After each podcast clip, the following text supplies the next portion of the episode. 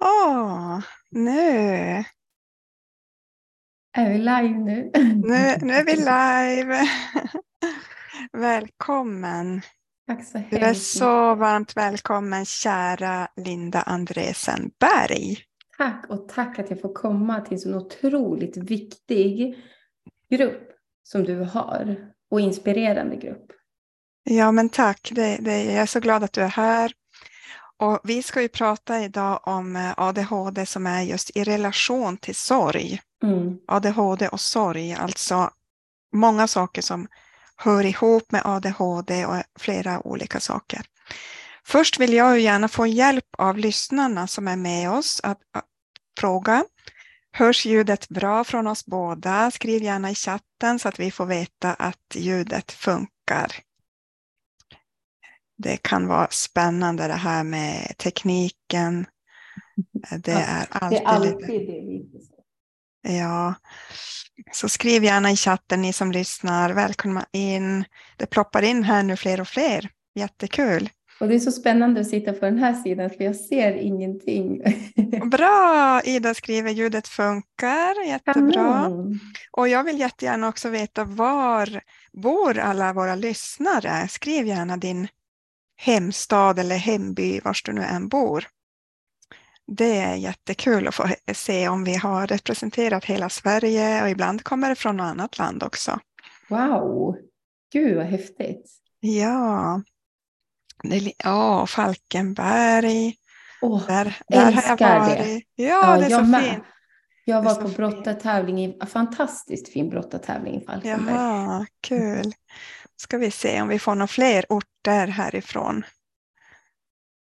Jättebra. Oj, Österfärnebo, det har jag aldrig hört talas om. Jag har då inte varit där. Men välkomna ska alla vara. Det är så fint att få ha Linda med sig här. Och jag ska presentera dig lite och sen får du presentera dig själv lite bättre.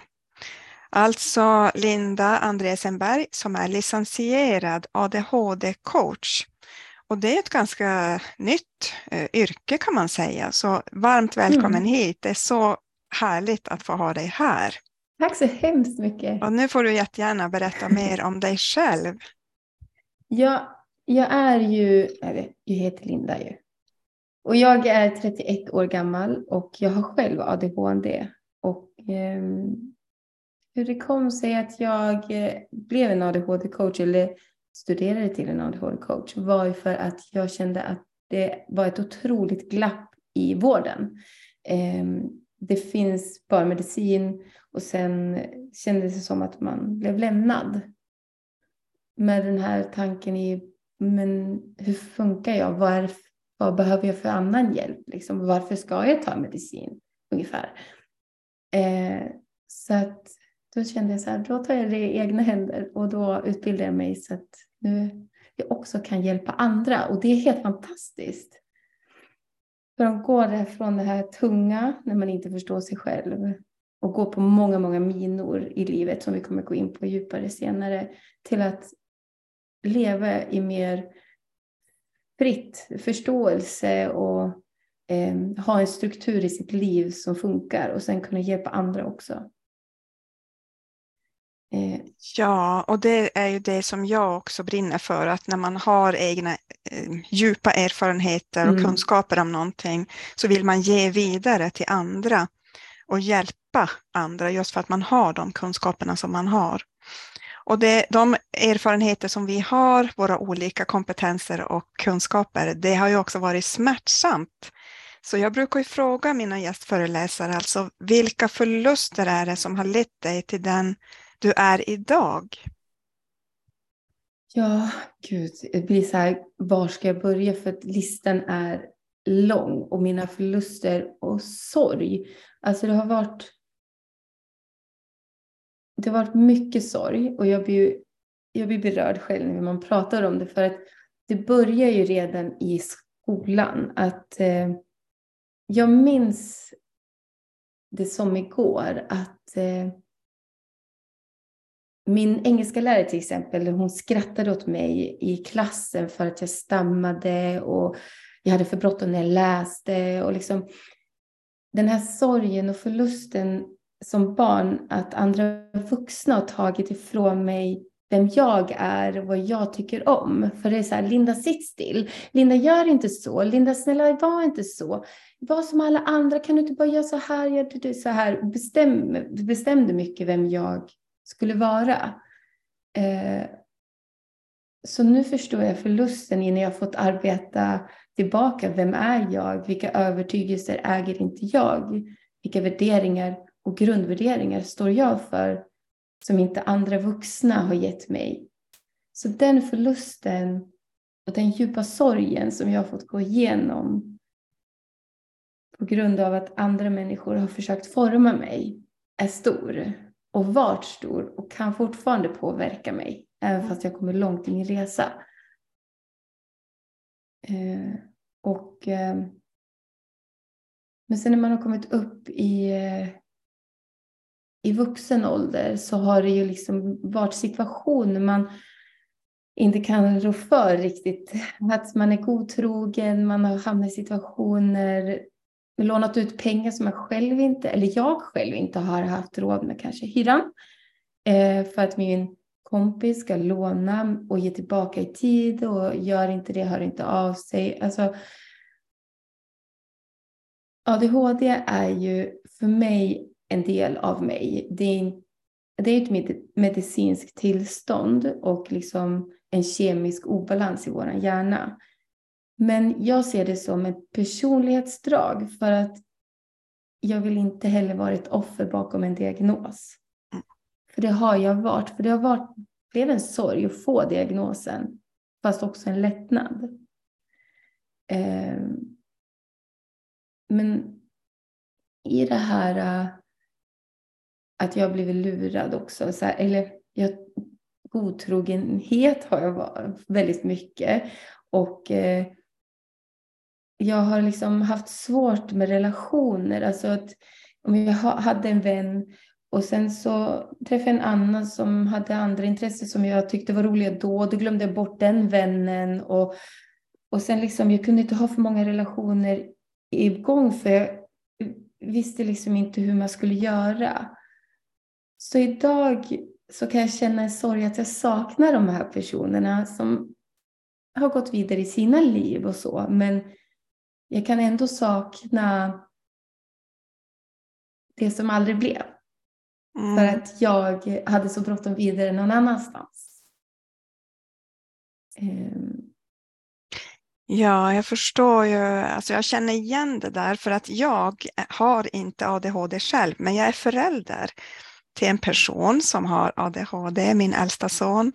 Och det tog ju lång tid faktiskt innan vi förstod vad det var med honom, att han var så himla hyperaktiv, han lyssnade mm. aldrig, om man sa nej så lyssnade han inte och han bara stack iväg. Han hade inte den naturliga anknytningen till mamma som de flesta barn har, att de mm. liksom eh, håller sig kring knäna på, barn, på mamman. Utan han bara kröp iväg och stack ja. och han var så trygg i sig själv, frimodig, pratade med vem som helst. Han blev också ofta lurad och eh, barnen i skolan kunde ju lätt trigga honom till olika mm. konflikter och påhitt och bus och yes. sådär. Och han kunde hitta på själv, väldigt initiativrik, väldigt svagt eh, konsekvenstänk och svårt att läsa av eh, sociala spelregler och sådär. Han hade jättelätt att få nya vänner men svårt att behålla dem. Mm. Jag känner igen så himla mycket, noll tidsbegrepp, och mm. så blir jätte, jättepåverkad om det är mycket stimuli så här så funkar det inte utan då blev det bara blockering. Och, eh, alltså för, så att jag fick ju alltid tänka på det, att planera vardagen för honom så att det inte blev för mycket stimuli och så att eh, man liksom ransonerar aktiviteter och eh, ja, det var viss mat han ville ha eller inte ville ha och en gång kommer jag ihåg, då var det påsk, då hade jag satt en gul duk på bordet och han började må illa av det. var så skarp gul färg så det var för mycket stimuli bara av färgen. Ja. Mm. Och, så att jag förstår, jag förstår jättemycket av det här för att jag har upplevt det här genom min son. Och mm. eh, vi ska ju prata mer om det, alltså vad är det som eh, när man får den här diagnosen, det är både en sorg, alltså en förlust och en lättnad samtidigt. Det är inte bara som en del tror att det är en superkraft, för det är jobbigt också. Och man behöver lära sig att förhålla sig till den här diagnosen. Och sen har diagnosen också sekundära förluster. Absolut. Som ja, i relationer, man kan inte ha vilket jobb som helst, man måste anpassa sin vardag hela tiden. Så det, det är väldigt mycket att tänka på.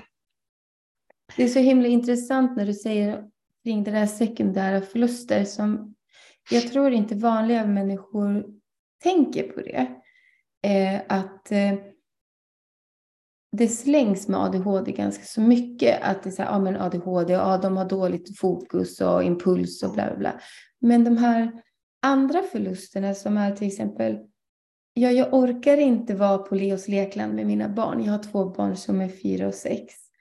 Och sen komma hem och fortsätta rita med dem eller pyssla med dem eller gå ut och göra, alltså jag får jag orkar liksom inte hålla på en hel dag med för mycket stimuli. Och då inuti så känns det också som en förlust för att jag kan inte fullborda den här mammarollen som jag förväntade mig av mig själv för att omvärlden berättar för en hur man ska vara som mamma. Och jag kan inte nå upp till det. Nu vet jag ju, jag har mina tekniker och verktyg. Men innan så var det, jag, jag fattade inte varför. Och det är extrema förluster. Mm.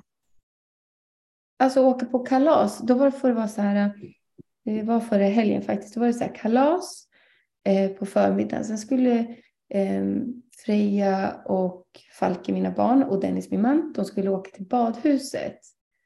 Eh, och då var det så här, okej, okay, då får jag välja kalaset eller badhuset. Jag kan inte vara med på båda. Det går mm. inte.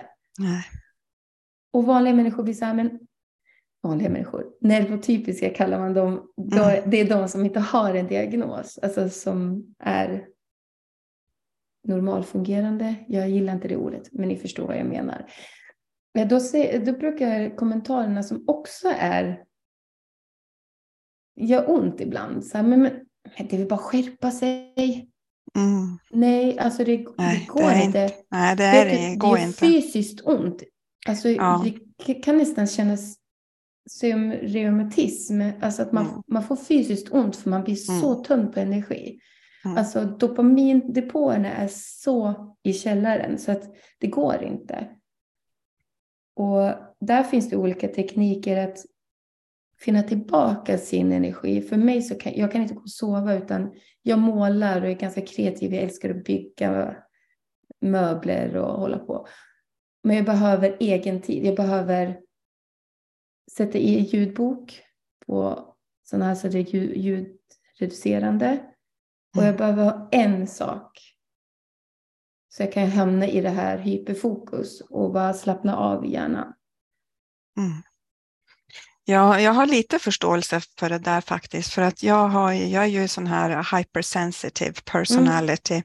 HSP och empat och uh, introvert och mm. eh, jag, jag, måste också ransonera min energi även om jag absolut inte har ADHD. Och det är precis som du säger, man har sina personlighetsdrag yes. och man behöver anpassa sig i sitt liv till det där. Och eh, jag, ska, jag ska säga någon helt annan sak nu också. För i början, jag glömde det i början, för att vi brukar ju erbjuda någon slags gåva, eh, någonting som vi har eh, ibland har vi lottat ut en bok och ibland har det varit någon som har gett några samtal eller sådär. Så har du någon gåva som du kan tänka dig att ge som vi lottar ut? Eller? Ja, absolut. Jag har faktiskt så att jag har gjort en workbook oh. som är väldigt fin. Jag gillar den jättemycket. Så de som vill ha den kan få den. Jag skriver i chatten här. Mm.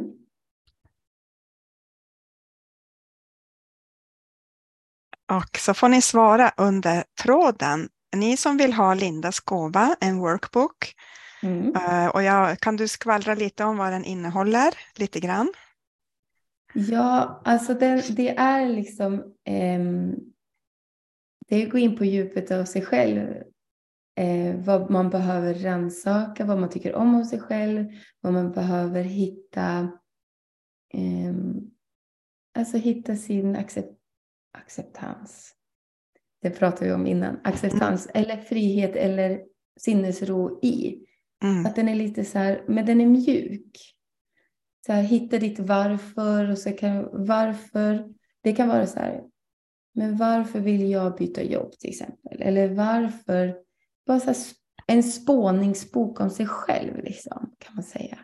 Härligt, härligt. Och skriv gärna, alla ni som vill ha Lindas gåva, skriv och svara under min fråga där. Eh, klicka på svara och skriv ja tack och så eh, kollar vi sen i chatten och skickar den till den personen. Ja, För det gissar jag är en pdf-fil. jajamän. Och, det Ja. Och jag har ju också en gåva för att jag firar ju att den här gruppen som vi är i nu, mm. att den har vuxit så mycket så vi är ju en bra bit över tusen medlemmar. Wow.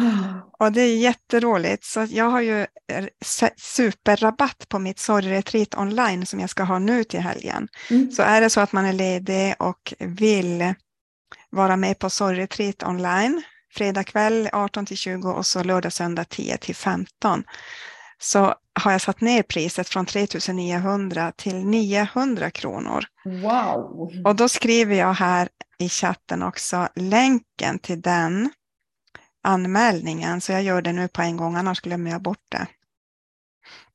Gud, vilket generöst. Kan du, kan du liksom tjuvprata lite om vad som händer i helgen då?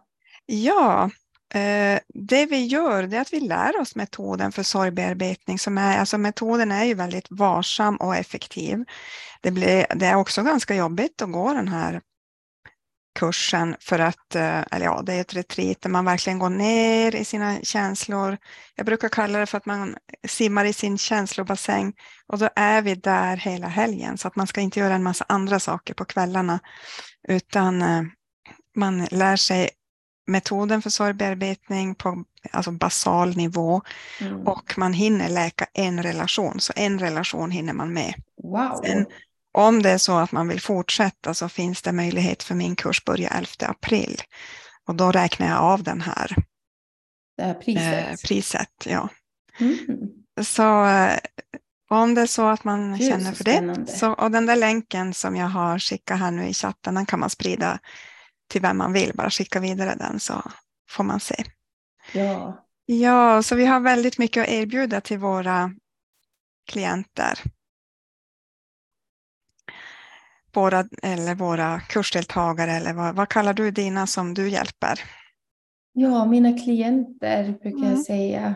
Ehm, för jag har ju också ett så coachprogram som jag har. Men jag tycker inte om ordet program, så jag har börjat kalla det ADHD-coachresa. Mm.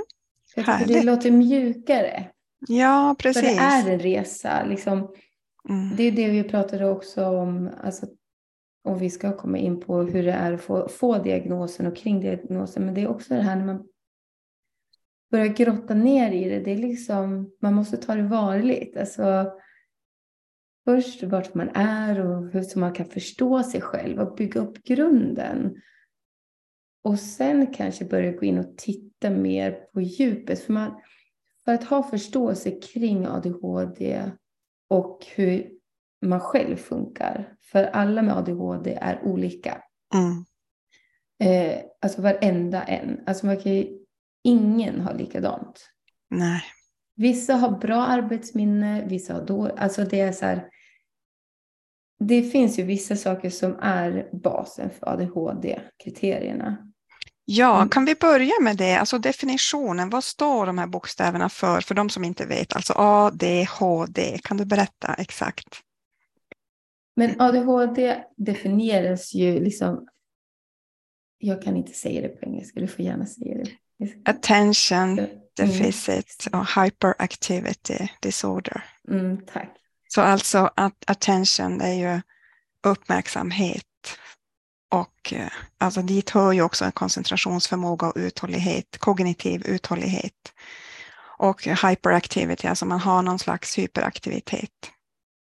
Precis. Och jag är dyslektiker och jag tycker det är jättesvårt att uttala sådana här engelska ord. Mm. Eh, men jag kan berätta in, innehållet i vad ADHD är. Ja, ja, jättegärna.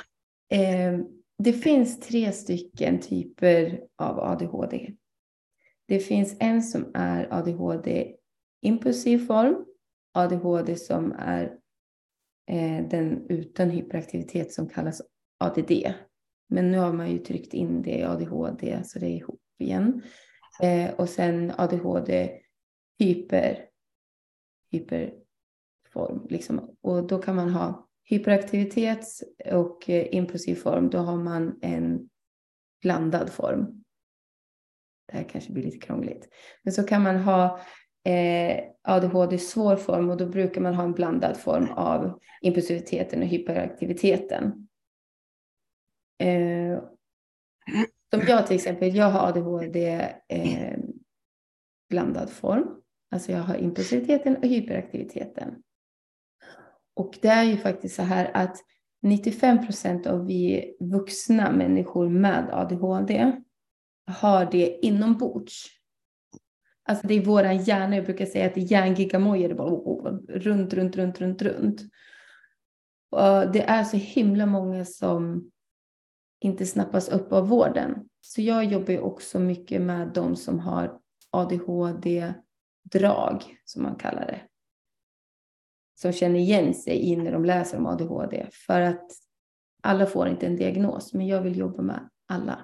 Att, men också att det är impulsiva formen är ju impulsiviteten, så här, hoppar upp alla pengar, har ingen konsekvenstänk till exempel. Och eh, tänker inte längre och pratar alltid före hjärnan hinner tänka efter. Eh, det var alltid jag när jag var liten. Har fortfarande svårt att inte prata. Eh, och sen hyperaktiviteten. Det är ju att eh, hjärnan säger till hela tiden att vi ska göra någonting för att inte somna. Alltså att vi hyper igång, försöker få igång energinivån. För att ADHD, många tror att energinivån är lägre än normalt. Eller högre än normalt menar jag, men det är lägre. Så hjärnan hela, säger till hela tiden, rör på dig, gör någonting, skaffa dopamin så att vi inte somnar. Mm. Och det är mm. därför många, eller alla nästan uppfattas som hyper, rör på sig hela tiden, rastlös. Varför kan du inte bara sitta still? Nej, men för hjärnan signalerar, Linda, rör på dig nu, för annars somnar du. Mm. Rör på dig nu. Jakten efter dopamin är viktig. Kom igen. Och då blir det så här, jaha, okej. Okay. Och då har jag ju sådana här till exempel för att för mig är det svårt att sitta still så här länge. Så har jag sådana här saker som man kan sitta och plocka med och snurra på. Och det här skapar ju också stimulans, stimuli. För att ta ner min hyperaktivitet. Det finns lite så olika saker. Mm. Um, och ADD, det är eh, precis det vi pratar om, fast om man tar bort hyperaktiviteten. ADD har väldigt låg tröskel eh, till att, eller hög tröskel till att sätta igång. Väldigt lång startsträcka. Till exempel, ja men du måste gå och hämta posten. Det kan ju bli, det går flera veckor för att det liksom, det är för jobbigt. Och till exempel att komma iväg i tid för oss med ADHD är det jobbigt. Med ADD då kan det, är det en ännu längre startsträcka och svårt att komma igång och förstår inte hur man ska komma igång och behöver extremt mycket mer stimuli, dopamin för att sättas igång. Att få igång glöden och liksom få igång hela maskineriet. Och det är eh, ja, det är inte länge sedan det blev liksom en accepterad diagnos. Förut så sågs det ju, alltså precis som att vara gay sågs det ut att vara, det var nästan så smutsigt och fult, liksom eh, verkligen en disorder, en sjukdom att ha ADHD. Och det var det ju också att vara, eh, vara homosexuell.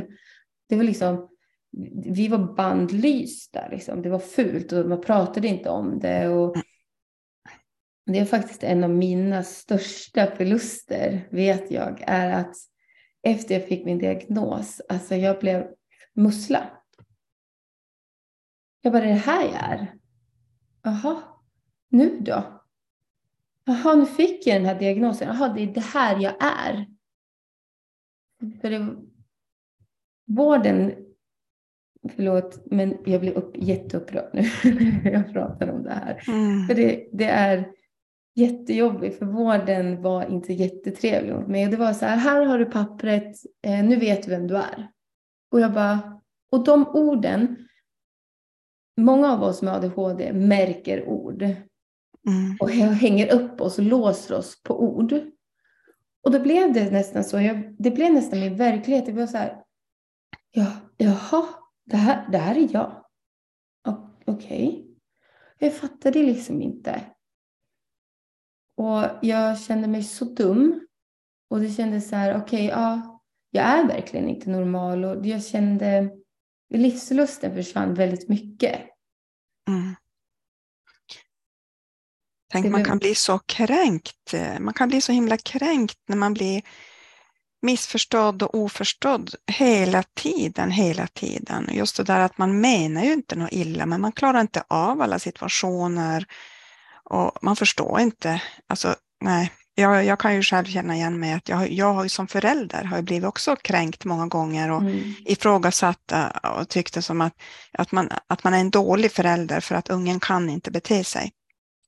Eh, så det är väldigt, väldigt många gånger som jag har känt att man får tugga stolthet som basföda, bara svälja stoltheten och, och ändå försöka vara stolt över sitt älskade barn som beter sig jättekonstigt. Jag har faktiskt skrivit en lista här om sånt här, precis som du tog upp nu, som mm. jag tycker är så viktigt att vi tar upp. Så här. Ja, bra. ADHD är inte en in, in, ett inlärt beteende, varken av förälder eller av sig själv. Det är inte disciplinproblem. Det är inte självönkan, bortskämdhet, dålig uppfostran, ett val du kan göra att välja att inte komma i tid eller inte, utan du behöver ha verktyg. Du behöver planera ditt liv alltid. Oh, det är en förlust och en sorg. Mm.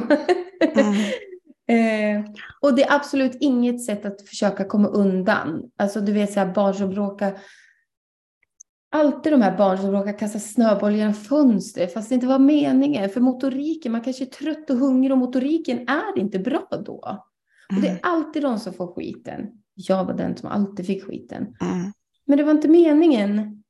Men ADHD är en medicinsk tillstånd, en kemisk obalans i hjärnan, en omfattande funktionshinder på grund av att vi har ju våra ex exekutiva förmågor är ju annorlunda. Mm. Eh, det är en kamp att behålla självförtroendet uppe för att omvärlden hela tiden påpekar dina fel och brister. Som du hela tiden jobbar hårt med att försöka upprätthålla en bra standard på. Till exempel tvätta, hämta barnen i tid, komma till läkaren i tid. Alltså man får mm. alltid hela tiden höra, men Linda, du sen igen? Man bara, så det, till slut så tror man att man inte kan göra ett skit för att alla andra säger att man inte klarar det som man kämpar som in i bomben med. Mm. Förlåt att jag blir upprörd. um, och det är en kamp att hålla sitt fokus. Ja. För vi behöver ha och känna att det är en belöning, att vi får dopamin av det. Vi kan inte göra måsten, behöver, jag vill. Utan vi behöver känna motivation, att vi får dopamin. Så vi behöver göra roliga saker först, tråkiga saker sen. För att tanka på det bra och sen går det tråkiga av farten. Mm. Och vi är verkliga människor. Verkligheten är vi. Alla är olika och vi har en diagnos. Jag vill säga någonting som är positivt också just med den här eh, ADHD, eller alla NPF-diagnoser egentligen. Ja. Jag, jag, jag, älskar alla personer med ADHD och alla de här NPF-diagnoserna för att det är så underbart med den här att de inte har de flesta har inte den här masken, det här filtret, utan det är så genuint, allting bara kommer ut. Och ofta så är det så att eh, ni som har ADHD är väldigt bra på att bedöma andra människor. Det är konstigt för att egentligen Många har ju svårare att bedöma sociala ja, men mimik och gester och sociala mm. spelregler. Men man kan se rakt in i själen. Mm. Eh, och det, ni är så himla bra. Och en del tycker det är obehagligt att oj, man blir sedd och eh, man blir sedd på ett annorlunda sätt. Alltså man blir sedd innanför, alltså rakt in i hjärtat. Och jag tycker det är så underbart. Jag har ju, när jag har varit vikarie i skolan så har jag haft många, många elever med ja, olika sådana här diagnoser. Jag kan se dem på långa vägar fastän de inte ens har fått diagnos. För de är bara så underbara, så utan det här skyddsfiltret som många andra kan sätta upp. Och, och det är ju också en någonting som säkert är jobbigt för den personen, men jag bara älskar det. Men jag vill bara säga det, att det här genuina, direkta och så här rakt, rakt på sak. Och det är så jag underbart. Jag blir så glad. Jag, blir, jag tar till mig i hjärtat. Alltså det är så Vet du, det är bland det finaste som finns, det att få höra sådana här saker. Ja, och man får höra det alldeles för lite. Faktiskt. Mm. Um, det... Vars var vi? Ja, alltså. Du kom av mig lite. Ja, men du, du skulle berätta om verktyg också. Vad, vad vill du tipsa om för verktyg för de personerna som har problem med eh, koncentrationsförmåga? Det kan man kanske inte ha fått diagnoser, men vad har du för verktyg till de klienter som du jobbar med? Ja, om vi börjar med alltså till exempel att komma igång. Att komma igång och göra uppgifter. Då är det väldigt bra att sätta timer på telefonen. Och innan det så måste man se till, det här är, det här är en process. Så se till att du har dopamin. Och dopamin, det vet bara du hur du får det. Till exempel innan det här mötet var jag tvungen att gå ut och springa fort som bara katten. Två kilometer från mitt dopamin för jag var så nervös och jag visste inte. Mitt hjärta gick i tusen och jag pratade så här hemma. Min mamma bara, Linda snälla gå ut och spring, du kommer inte kunna prata där annars. Så jag, gör det du behöver för att samla på dig eh, bensin i din eh, bil. Fuldansa kanske, musik är väldigt bra för många att eh, få upp dopaminet, att man blir skärpt. För när du får dopamin så blir ditt fokus mycket, mycket, mycket bättre. Och arbetsförmåga och koncentration. Plus att impulserna minskar också. Och ditt tålamod blir bättre. Så att det första nästan, efter man har gått igenom några samtal om hur det är idag, så är det din dopaminmeny. Vad är det som du behöver varje dag för att få din motor att rulla? Sen ska du göra en dopaminmeny i din telefon i anteckningar. Säg, ja, jag är jättelåg. Ja, men då tar du fram din dopaminmeny. Hur får jag snabbt dopamin? För mig är det fuldansa. Eller morötter och doppa i humus. För att det som knastrar, det stimulerar vårt blödningssystem så vi får dopamin. Mm. Please don't eat sugar, bara. det blir en farlig fälla. Jag har varit där själv. Det är också sorg bakom ADHD. Så många beroenden. Det ska vi kunna prata om hur länge som helst. Men dopaminmenyn är en lifesaver det är så här, vad behöver du så du får igång jättemycket dopamin? Det är springa för mig. Typ det här samtalet. Jag vet inte hur jag ska kunna sova ikväll. Men så här, äh, ringa till en kompis kanske så du blir igångputtad. eller vad är kreativitet eller få upp det. Träna, yoga, vad som helst. Sen din så här, äh, snabba dopamin. Då kan det vara så här, ja men äta en kexchoklad då. för att få igång. Alltså om det är livsviktigt. Som om jag till exempel skulle gå på det här kalaset och behöva gå till badhuset. Hur ska jag på snabbast möjliga sätt få upp min dopamin? Mm. Hur? Då, ja, då får jag väl ta till sockret då. Nu gör inte jag det längre för jag kommer, men förut så gjorde jag det. Mm. Men hitta dina små i vardagen. Som till exempel för mig om jag sitter och jobbar för mycket. Jag sätter alltid timern på max 40 minuter, sen ringer timern för då märker jag hur jag, trött jag är ofokuserad men jag har fastnat. Då behöver jag bryta, gå och äta någonting eller gå ut och ta luft, sträcka på mig, röra på mig. Så rörelse, superviktigt. Mm. Meditation. Jättebra. Vi har fått en fråga i chatten här. Eh, fokus och koncentration för ett barn på åtta år konkreta tips på hur man kan påminna om att fokusera och koncentrera sig på till exempel att borsta tänderna utan att behöva tjata och påminna muntligt. Och jag kommer ju ihåg det där eh, med min son när han var i den åldern att jag fick ju olika, eller jag kom på olika tricks själv.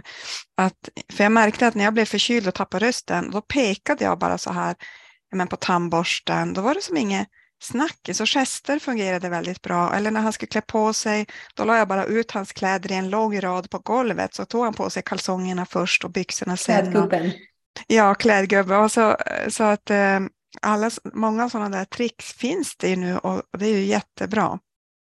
Ja, det här med tandborstningen är jättejobbigt för mm. den här, till den här föräldern snälla ha tålamod för att mm. när det är morgon och när det är kväll och dags för tandborstning, de har ingen ork. Alltså på morgonen, vi med ADHD, vi vaknar med noll bensin i vårt system. En mm. vanlig neurotypisk person vaknar med 50 procent bensin. Fattar ni hur orättvist det här är? Mm. Så vi behöver direkt på morgonen skaffa dopamin för att orka ens starta dagen. Så min dotter som är sex, hon har 100% också ADHD. Så hon behöver vara själv och jag får borsta hennes tänder på morgonen. För, det, för hon blir bara surare och förstör hennes dag om jag ska tjata. Mm. Men det är ju det här att låta barnen göra på sitt sätt först. Hon får borsta tänderna på sitt sätt och sen kompletterar vi bara. Och sen så har vi faktiskt här en, en lapp inne i, i toan. Så får man en stor stjärna om mamma och pappa har fått borsta tänderna. Och så får man ett hjärta när hon har borstat tänderna och vi har hjälpt till. Och sen så måste det vara varannan dag. Varannan dag får hon borsta, varannan dag får mamma och pappa borsta. Och hon tycker det är så roligt med de här klisterläpparna. Ja, Jättebra. Det, ja, det tycker hon är jättekul. Och sen när klisterlapparna är slut då får hon åka till affären och välja nästa figurer eller sådär. Mm. Jättebra eh, trick. Fokus och koncentration, det är att, precis som du sa Anna, minimera stimuli. Mm. Ljus, ljud, färger, rörelser. Mm. Eh, Känsla också. Ja, klippa bort lappar måste jag göra på Fejas. Ja. Och får inte vara för tajt. Um, speciellt inte när hon är på dåligt humör. Då kastar hon av sig alla kläder. Man får inte röra henne. Man får inte borsta håret. Och man får bara bemöta med kärlek. Det är så här, okej. Okay. Absolut, kom till mig. Jag borstar ditt hår när du känner för det. Kom till mig så hjälper jag dig. Och det, alltså när, när, det, bemöta henne på det här sättet, så här gjorde jag inte innan jag var ADHD-coach. Då blev jag irriterad på henne, vi krockade så mycket. Mm. Eh, men nu så här, det tar inte mer än 10-15 minuter så kommer hon, men då har man gett henne lite distans. Alltså att tvinga en med ADHD, det är tvärtom effekt. Det är så här, mm. nej. Gör inte det. Och jag är så fortfarande, nej, Nej, det tänker jag inte. Nej. Och det är samma sak med barnen. Det är så här, ge dem space. Mm. Men inte för mycket iPad och telefon och skärm. Mm. För det du är för mycket stimuli. Ja, precis. Och du sa det där med socker. Alltså jag märkte ju det att, eh, för att vi var ju separerade, jag och hans pappa.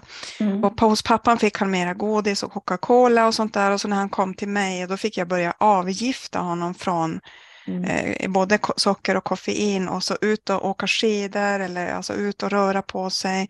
Och så få ur det där eh, sockret ur kroppen. Och då började det funka, men det tog ett par, tre dagar innan det hade gått ur. Så kosten är jätteviktig. Kosten är extremt viktig. Alltså, om det är folk där ute som lyssnar nu som har barn med ADHD eller har ADHD själv eller misstänker att man har ADHD. Omega-3 är det viktigaste för mm. våra hjärnor att kunna funka. Investera i riktigt bra omega-3. Om jag får tips om någonting så är det det. Mm. För att det hjälper våra hjärnor att bli piggare och smörjs, det smörjs upp liksom. Alltså det, det verkligen får våran hjärna att funka så mycket bättre och våra tarmar för vi, vi kan ha mycket problem med magen också. Och eh, sockret det är ju som en drog för oss, för det ger ju så snabba kickar upp i vårt belöningssystem. Mm. Eh, och det är precis som våra mobiltelefoner är lika giftigt idag för att det ger exakt lika mycket dopamin för oss med ADHD. Det ger snabba kickar. Och det kan man få göra, men man måste också sätta timer där, för annars försvinner timmarna. Men socker Alltså, jag är sockerberoende själv och det är ingenting jag slänger med utan det är konstaterat. Jag är sockerberoende. Och det är precis som att vara beroende av kokain eller amfetamin eller whatever. Men det är tillgängligt överallt. Ja. ja, det är jättejobbigt det där för att det är ju socialt accepterat. Eh, eller ja, nästan ett krav att man ska äta allt möjligt.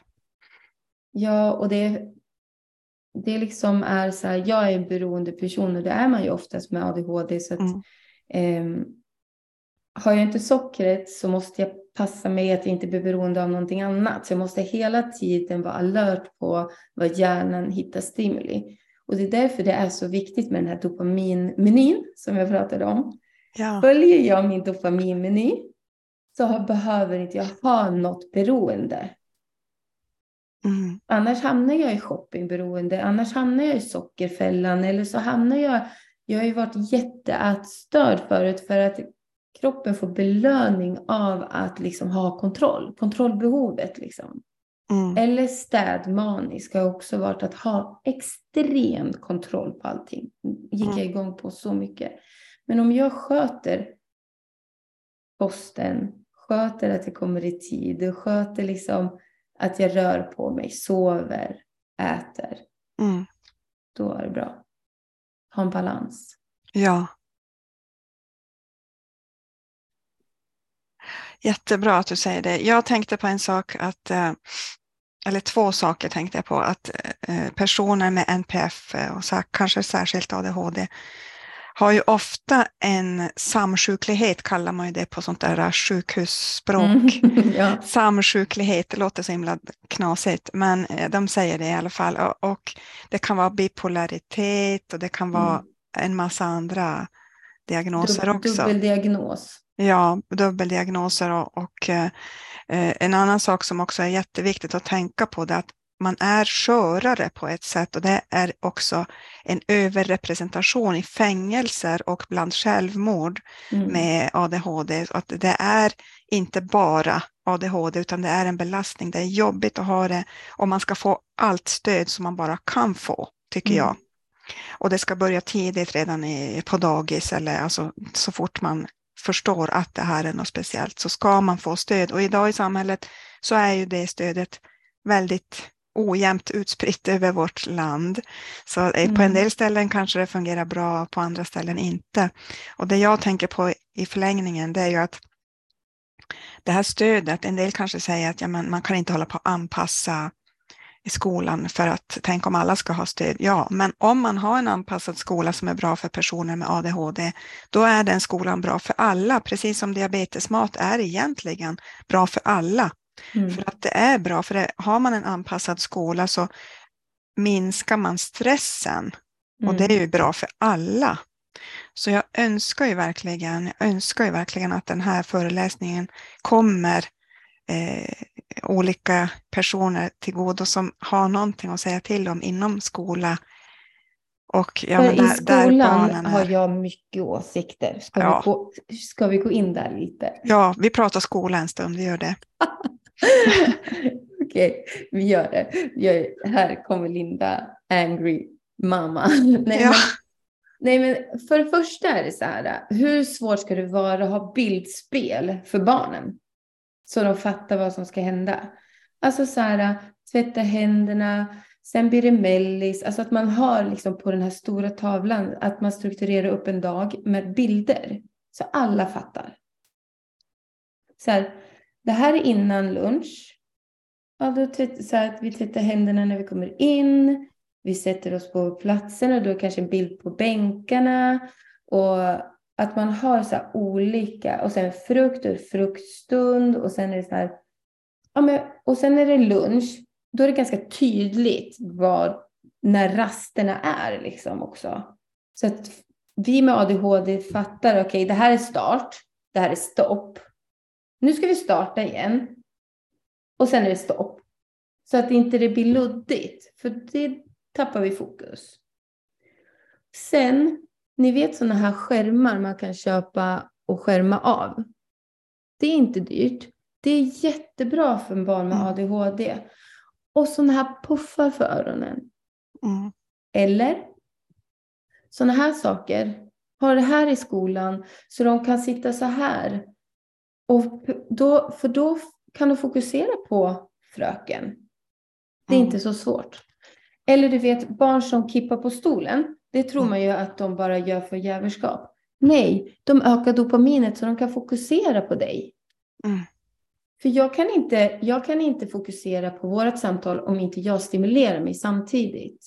Det mm. går inte, för då hade jag somnat. Så barnen som kippar på stolen, de gör det för att hålla sig vaken. Låt dem göra det, eller så finns det hjälpmedel som är sån här äh, ba ballongkudde, det är silikonkudde kudde så man kan sitta och gnida rumpan så det gungar så här och hålla balansen. Mm. Och låt barnen få styra mer.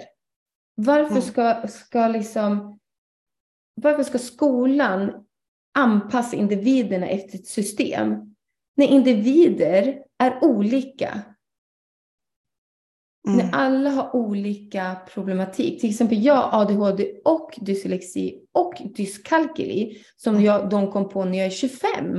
Och mm. jag har blivit typ mobbad av mina eh, lärare för att jag är trög. Ja, det är så hemskt. Men för att jag har försökt stimulera mig själv, du vet så här, setat med penna kanske så här. Ja, men Linda tyst, okej? Okay? Vrider, men Linda sitt still. Ja, okej. Okay. Mm. Så här vänder och vrider på sig. Men låt barnen vara då. Och sen ha mer gympa. Låt barnen stå i klassrummet. Mm. Säg inte att de har myror i brallan, det är det värsta jag vet att man säger. Ja, ja visst. Och jag tänker på en sak också, att alla, många av de här är rosa hörselkåpor och poppigt är mm. guld värt, ja. ja. Men sen kommer de upp i tonåren och då skäms de för sina, om de har rosa hörselkåpor eller någonting. och då tycker jag det är så bra att de har sån här eh, hoodie med huva för, kanske de har keps på keps. sig, mm. Eh, de kanske till och med har solbriller. Alltså, mm. De får ju hitta sina egna grejer liksom, och då tycker inte jag att man ska komma där och säga nej, när vi är inne tar vi av oss kepsarna. Alltså vi, vi kanske behöver fundera på hur kan vi hjälpa med att ta ner antal stimuli för det här barnet eller tonåringen? För tänk själv hur ljust det är i de här klassrummen. Mm. Och du, du förklarade ju någon fruktansvärd tapet. Ja. Alltså, tänk att komma in i ett klassrum med en så här skrikrosa tapet med gula blommor på. Mm. Lysrör. Och så ska du fokusera på en vit whiteboard. Det blir så här. Det blir jättehemskt. Jättehemskt! Hur ska barnen kunna fokusera på att ta in någonting ens? Ja, och det jag tycker är värst av allt, det är att den här kompetensen, den finns egentligen i forskning, i böcker, kurser på universitetet, men ändå är det så himla svårt att implementera det. Och det mm. tror jag beror på just det här att man har så himla dålig fantasi, att man kan inte föreställa sig hur det är att ha en hjärna som är annorlunda. Exakt.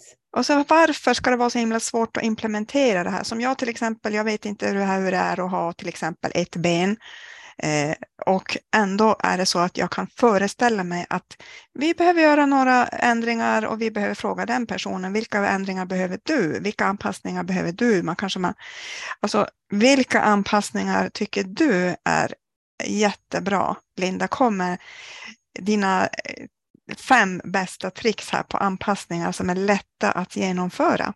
I skolan eller hemma? Ja, eh, kanske både och, eller ja, i skolan eller hemma. Eller fem hemma och fem i skolan.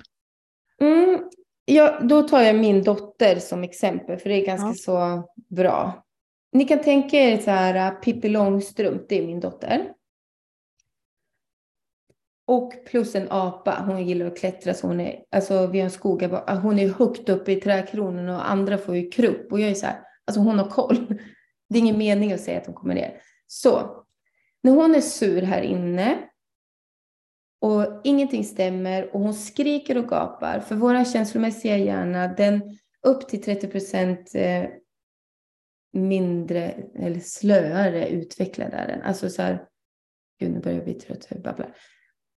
30, upp till 30 procent är vår reptilhjärna utvecklad hela tiden. Fram till vi är 45-50, då är vi ungefär på samma nivå som nervotypiska. Så Freja kan vara 4, 3, 4 ibland i sin hjärna. Oh, det, alltså så, här, så. Och då blir det så här, på med kläderna, ut. Ut. Det tar inte mer än 5-10 minuter då är hon glad igen och hittar på massa lekar och är i skogen och bygger med koja och pinnar och hej och hå. Så byta, bryta och byta miljön. Så. Och hon sätter inte på sig overallen hon kastar. Jag är på, på med kläderna. Jag vet att det kommer vara värt det här äh, tjafset i hallen. Eh, så bryt miljön. Och locka med någonting roligt. Men jag, jag brukar säga så här, men jag bygger kojan åt er. Jag vet ju att jag inte kommer göra det. Och om det är större barn, ja, vad vill de göra? Vad bråkar de om? Tänk på, är det till exempel så här, ah, men jag vill titta på sminkvideos. Aha, okej, okay, då får du börja säga, okej, okay, intresset är smink. Fråga om ni ska sminka er tillsammans eller om du får testa. Ah, får jag testa att titta på den där YouTube-filmen och eh, um, sminka mig samtidigt? Engagera er i barnen, det är det de vill. Två. Var mer närvarande. Mm. Se dem. Var inte så här jobbig, så bara, men sluta med telefonen och så här, var, var inte på dem. Se dem. Det är skillnad. Och det menar jag med att fånga upp deras intressen få bort dem inifrån och ut, det kan vara jätte, jättesvårt. Men försök att hitta gemensamma intressen.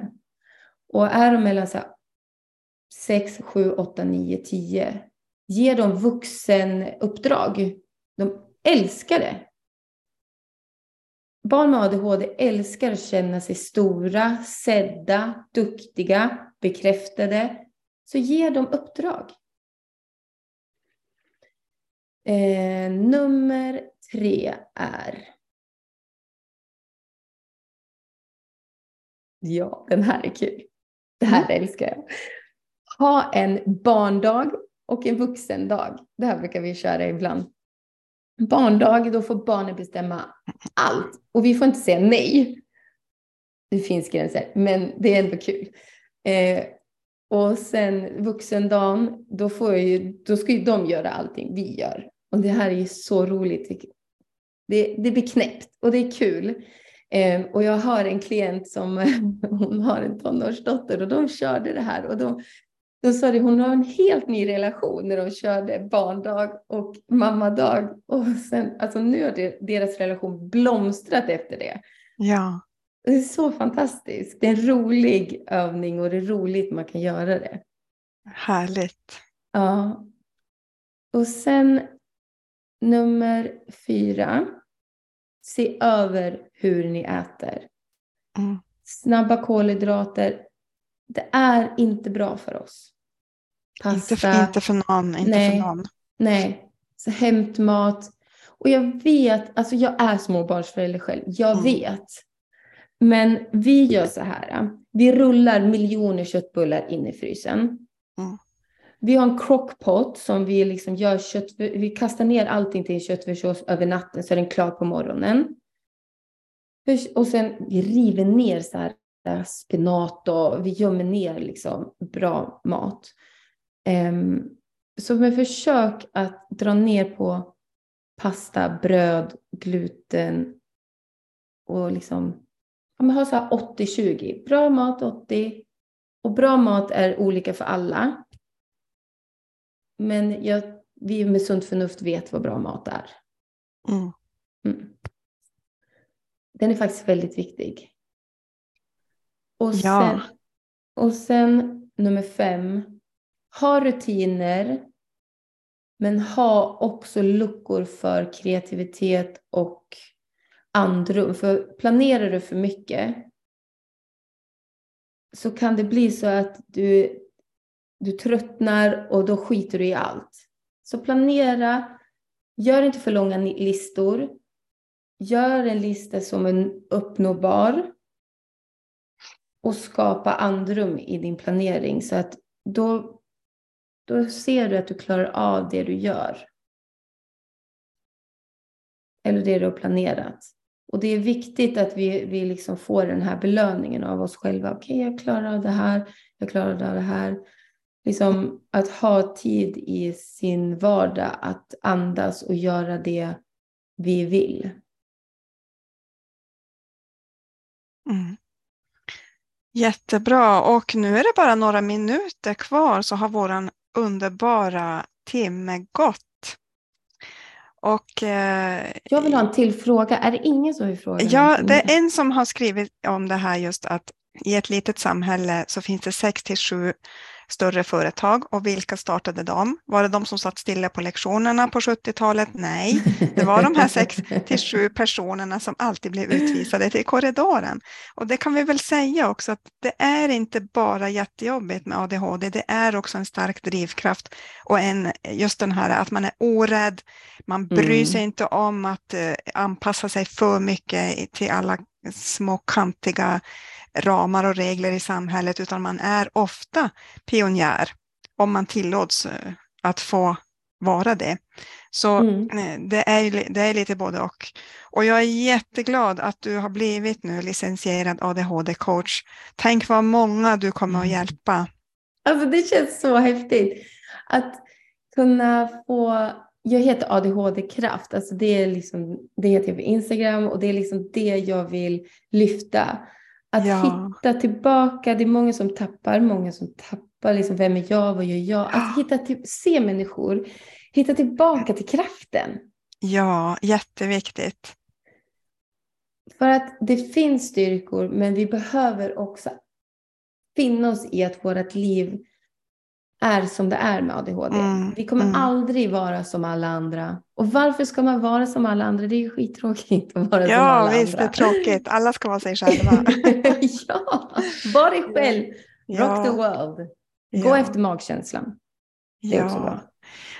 Och eh, jag kommer att eh, sätta den här, vi, spelar ju in den här föreläsningen, så den kommer ju att hamna i både podcast och på Youtube. Så jag hoppas att jättemånga hittar och tack till alla som har lyssnat nu. Jag hoppas att det här har varit väldigt givande. Och har ni frågor som ni kommer på i efterhand så kan ni skicka dem till Linda. Absolut. Så kommer jag att lägga ut de här länkarna sen också så att folk kan sprida din enormt fina energi och din kunskap och din hjälp. Alltså, du är så magisk. Jag tycker om dig så mycket.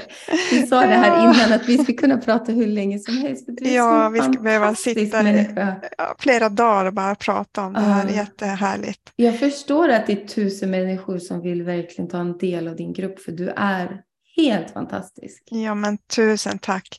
Och eh, nu får vi också tack här i tråden, så det, det är jätte, tack. jättehärligt att folk har lyssnat. Och man kan ju lyssna på det här i efterhand, så tipsa alla människor som ni bara tror kan vilja lyssna på det här. För att vi behöver komma ut med mer kunskap och vi behöver också Mm. implementera den kunskapen som redan finns. Skapa Och tillsammans, ja, tillsammans så ska vi skapa förändring, alltså förändring. mer Mm. tillåtande attityd och ta vara på kraften. Mm. Mer så här gemenskap istället för att vi jobbar mot varandra. Kan vi inte bara dra upp Ja. varandra, tycka om varandra som vi är? Ja, varit- jättehärligt. Ja, så härligt. Det är min dröm. Uppskatta, olikheter. Ja, helt Härligt. fantastiskt. ja.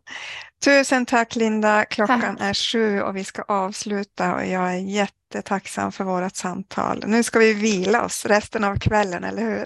Ja, Så stor vila. kärlek Mm. och puss och kram till Puss alla som har varit kram. med. Hej då! Tack, hej då!